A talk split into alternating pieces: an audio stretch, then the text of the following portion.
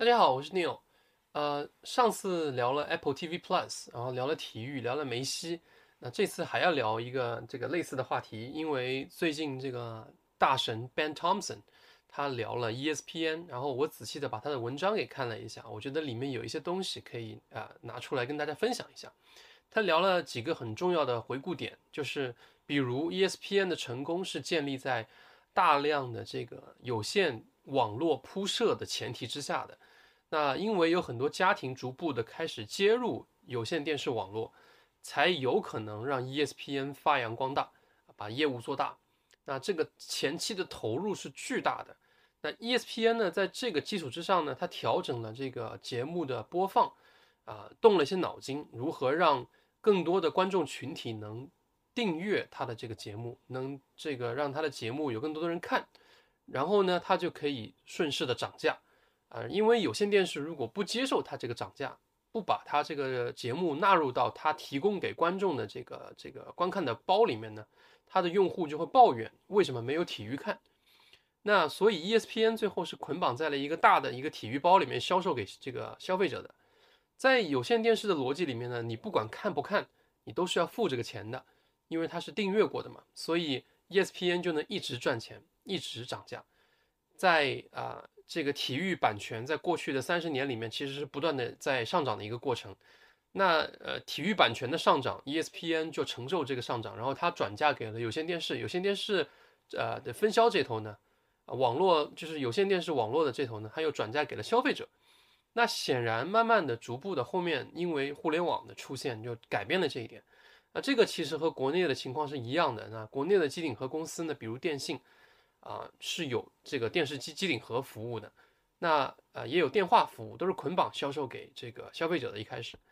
啊，但是呢，后面就因为随着互联网和手机的崛起而改变了。但是你想一下，其实啊，你现在看的这个电视的机顶盒的服务里面是一个道理，就是啊，中央的所有台啊，中央一台到中央十三台等等啊，然后从这个各地的这个地方卫视。这么多乱七八糟的都打包全部卖给你，在这个机顶盒里面，难道你每一个都会看吗？显然不是。但是你你已经把这个钱给付过了，所以你是打包捆绑销售的一个逻辑。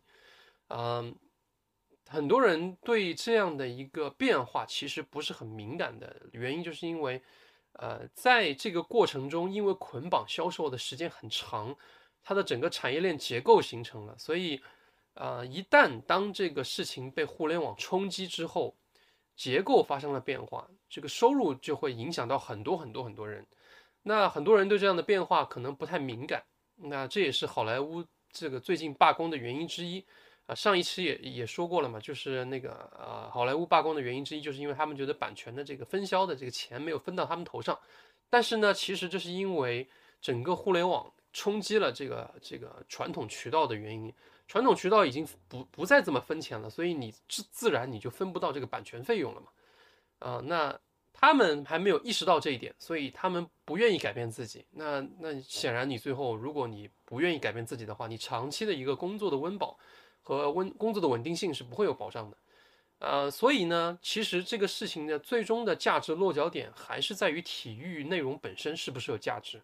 体育联盟可以从 ESPN 身上拿到更多的钱。是因为 ESPN 可以从有线电视那头拿到更多的钱，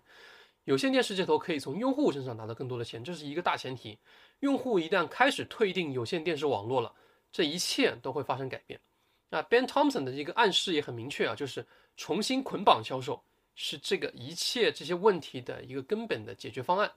互联网上的生意有句话就是不是 bundling 就是 unbundling。那 ESPN 从早期的一个体育注册人数啊，它慢慢的增长增长增长。到了二零一六年是达到了一个顶峰，然后就开始走下坡路。所以呢，其实 ESPN 当年也是一个很先进的一个技术支撑为背景，然后有很好的商业模式，广告和这个收费两头走。那它同时把这个体育转播做到了全球化啊，这很重要。然后呢，就挣了很多很多的钱。但是呢，这后面的核心刚才也讲过，就无非两个事情，一个是版权虽然很贵，比如 NBA 啊、NFL 的版权虽然很贵。但是你打包大量的卖给观众的时候呢，真正看这个某一个项目或者他想看的那个项目的观众是很少的。比如说，真正看这个橄榄球和这个篮球的观众群体也许不是那么多。但有的人可能仅仅就只是看篮球或者橄榄球而已，你赚的就是这些人的钱。对于国内的朋友来说呢，解释起来也很简单，对吧？就是有的人可能我只是看中央舞台看得多，有的人可能我只是看中央十三频道看得多，但其实你已经为中央五台或者中央十三台都付过钱了。再一个很重要的一点就是，就是不再转播，没有那个体育比赛转播的时候，ESPN 播什么？它有大量的这些联赛给它提供的这些比赛素材是可以免费使用的，它可以通过这些比赛素材质量制造大量的这些评论类的节目、娱乐类的节目、体育相关的节目，对吧？纪录片等等。